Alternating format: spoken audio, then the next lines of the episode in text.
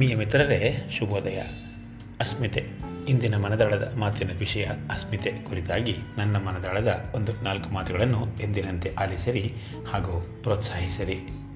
ಅಸ್ಮಿತೆ ಅಥವಾ ಅಸ್ಮಿತ ಎಂಬುದು ಕನ್ನಡದಲ್ಲಿ ಬಳಸಲಾಗುವ ಸಂಸ್ಕೃತ ಪದವಾಗಿದ್ದು, ವಿಶ್ವದಲ್ಲಿ ತನ್ನನ್ನು ಅಥವಾ ತನ್ನನ್ನು ತಾನು ಗುರುತಿಸಿಕೊಳ್ಳುವ ಅಥವಾ ವಿಶಿಷ್ಟವಾದ ಅಸ್ತಿತ್ವವನ್ನು ಅರ್ಥೈಸುತ್ತದೆ.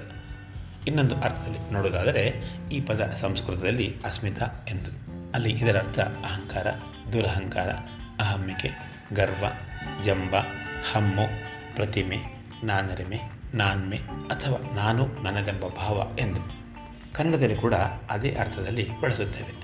ಒಂದು ರೀತಿಯ ಜಂಬದ ಪ್ರಸಂಗಗಳಲ್ಲಿ ಪ್ರಯೋಗಿಸುವ ಪದ. ಆದರೆ ವಿಚಿತ್ರವೆಂದರೆ ಅಸ್ಮಿತೆಗೆ ಅಸ್ತಿತ್ವ ಎಂಬ ಅರ್ಥವನ್ನು ಕೊಡದಿದ್ದರೆ ಸಾಹಿತ್ಯ ವಿಮರ್ಶೆಗಳಲ್ಲಿ ಈ ಅರ್ಥ ಸಾಮಾನ್ಯವಾಗಿ ಕಂಡುಬರುತ್ತದೆ. ಇವರು, ಇವರೇ ಅವರಲ್ಲ. ನಾನು, ನಾನೇ ಬೇರೆ ಯಾರೂ ಅಲ್ಲ ಎಂದು ಸೂಚಿಸುವುದೇ ಅಸ್ಮಿತೆ. ದೇಹಕಾರ, ಉಡುಪು, ವರ್ತನೆ, ಆಚರಣೆ, ಸಂಗೀತ, ಕಲೆ, ಕರಕುಶಲ ವಸ್ತುಗಳು ಇತ್ಯಾದಿಗಳೆಲ್ಲ ಅಸ್ಮಿತೆಯ ಅಂಶಗಳೇ. ಇದೇ ತೆರನಾಗಿ ದೇಶ, ಭಾಷೆ, ಧರ್ಮ, ಜನಾಂಗ, ವೇಷಭೂಷಣ ಎಲ್ಲವೂ ಒಂದು ರೀತಿಯ ಅಸ್ಮಿತೆಯ ಉಪಸ್ಥಿತಿ ಮತ್ತು ಉಪಲಬ್ಧತೆ ಎಂದರೂ ತಪ್ಪಾಗಲಾರದು.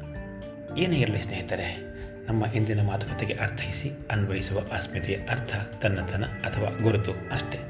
ಈ ತನ್ನತನ ಅಥವಾ ಗುರುತನ್ನು ಉಳಿಸಿಕೊಳ್ಳುವ, ಬೆಳೆಸಿಕೊಳ್ಳುವ ಅಥವಾ ಆಚರಿಸಿಕೊಂಡು ಹೋಗುವ ಕಾರ್ಯವೇ ಒಂದು ಹರಸಾಹಸ ಎಂದರೂ ತಪ್ಪಾಗದು. ಯಾವುದೇ ವ್ಯಕ್ತಿ, ಪಶು, ಪಕ್ಷಿ, ಪ್ರಾಣಿ ಮೊದಲಾದವುಗಳೇ ಇರಲಿ, ಪ್ರತಿಯೊಂದಕ್ಕೂ ತನ್ನದೇ ಆದ ಒಂದು ಅಸ್ಮಿತೆ ಇದ್ದೇ ಇರುತ್ತದೆ. ಇದು ವಾಸ್ತವಿಕ.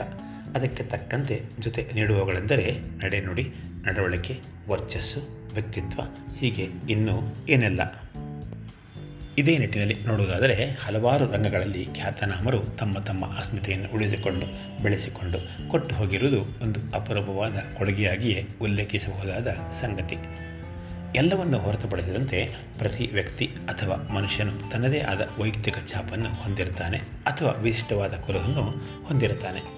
ಅವನ ಮಾತುಕತೆ ನಡವಳಿಕೆ ನಾಲ್ವರಲ್ಲಿ ಬೆರೆಯುವ ಸ್ವಭಾವ ಅಥವಾ ಏಕಾಂಗಿತನವನ್ನು ಅನುಭವಿಸುವ ಪರಿ ಹೀಗೆ ಏನೆಲ್ಲ ವ್ಯಕ್ತಿತ್ವವನ್ನು ಹೊಂದಿರುತ್ತಾನೆ. ಇದರಿಂದಲೇ ಪ್ರತಿ ವ್ಯಕ್ತಿಯು ತನ್ನದೇ ಆದ ಅಸ್ಮಿತೆಯನ್ನು ಹೊಂದಿರುವುದು ಖಚಿತ.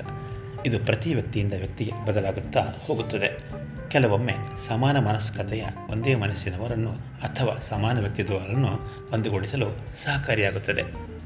ಈ ಸಹಕಾರದ ಪ್ರಶ್ನೆ ಬಂದಾಗ ಪರಸ್ಪರರ ಆಲೋಚನೆಗಳು ಚಿಂತನೆಗಳು ಮತ್ತು ಕಾರ್ಯಾಚರಣೆಗಳು ಮುಂತಾಗಿ ಮೇಳೈಸಬೇಕಾಗಿ ಬರುತ್ತದೆ.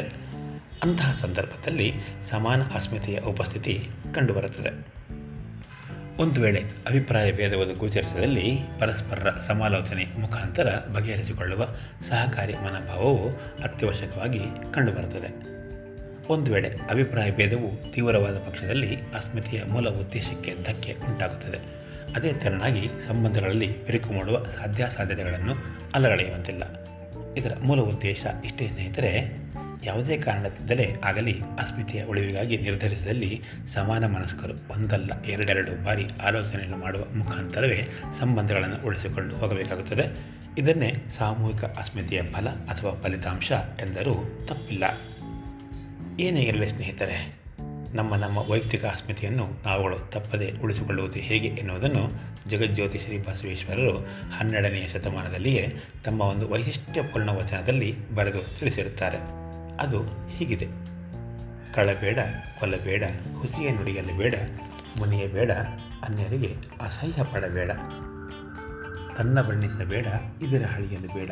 ಇದೇ ಅಂತರಂಗ ಶುದ್ಧಿ, ಇದೇ ಬಹಿರಂಗ ಶುದ್ಧಿ, ಇದೇ ನಮ್ಮ ಕೂಡಲ ಸಂಗಮ ದೇವನ ಒಲಿಸುವ ಪರಿ. ಕಳ್ಳತನ ಮಾಡಬೇಡ ಕೊಲ್ಲಬೇಡ ಸಿಟ್ಟು ಮಾಡಬೇಡ, ಪರರ ದೂಷಣೆ ಮಾಡಬೇಡ, ಆತ್ಮ ಪ್ರಶಂಸೆಯಲ್ಲಿ ತೊಡಗಬೇಡ, ಇವುಗಳನ್ನು ಪಾಲಿಸುತ್ತಾ ಬಂದಲ್ಲಿ ಅಂತರಂಗವು ಬಹಿರಂಗವು ಶುದ್ಧಿಯಾಗಿರುವುದು ಇದೇ ಮಾರ್ಗ ದೇವರನ್ನ ಒಲಿಸಿಕೊಳ್ಳುವುದು. ಆತ್ಮೋದ್ಧಾರಕ್ಕೆ, ಆತ್ಮಶುದ್ಧಿಗೆ ಇದೇ ಸರಳ ಮಾರ್ಗ ಎಂಬಂತೆ ಬಸವಣ್ಣನವರು ತಿಳಿಸಿದ್ದಾರೆ. ಆದ್ದರಿಂದ ಮಿತ್ರರೇ, ಬನ್ನಿ. ನಮ್ಮ ನಮ್ಮ ವೈಯಕ್ತಿಕ ವ್ಯಕ್ತಿತ್ವದ ಬೆಳವಣಿಗೆ ಮತ್ತು ಅದರ ಉಪಯೋಗದ ನಿಟ್ಟಿನಲ್ಲಿ ನಮ್ಮ ನಮ್ಮ ಅಸ್ಮಿತೆಯನ್ನು ಕಂಡುಕೊಂಡು ನಡೆಯೋಣ. ಅತ್ಯುತ್ತಮ ಬದುಕನ್ನು ರೂಪಿಸಿಕೊಳ್ಳುವ ಮೂಲಕ ಮಾದರಿ ಬದುಕನ್ನು ನಮ್ಮ ನಮ್ಮ ಮುಂದಿನ ಪೀಳಿಗೆಗೆ ಹಸ್ತಾಂತರಿಸೋಣ. ಮುಂದಿನ ಭಾನುವಾರ ಮತ್ತೊಂದು ಆಸಕ್ತಿದಾಯಕ ವಿಷಯದೊಂದಿಗೆ ಮಾತಿಗೆ ಸಿಗ್ತೇನೆ. ಅಲ್ಲಿವರೆಗೂ ನಮಸ್ಕಾರ. ಇಂತಿ ನಿಮ್ಮೆಲ್ಲರ ಆತ್ಮೀಯ ಗೆಳೆಯ ವಿ ಆರ್ ಮುರಳೀಧರ್.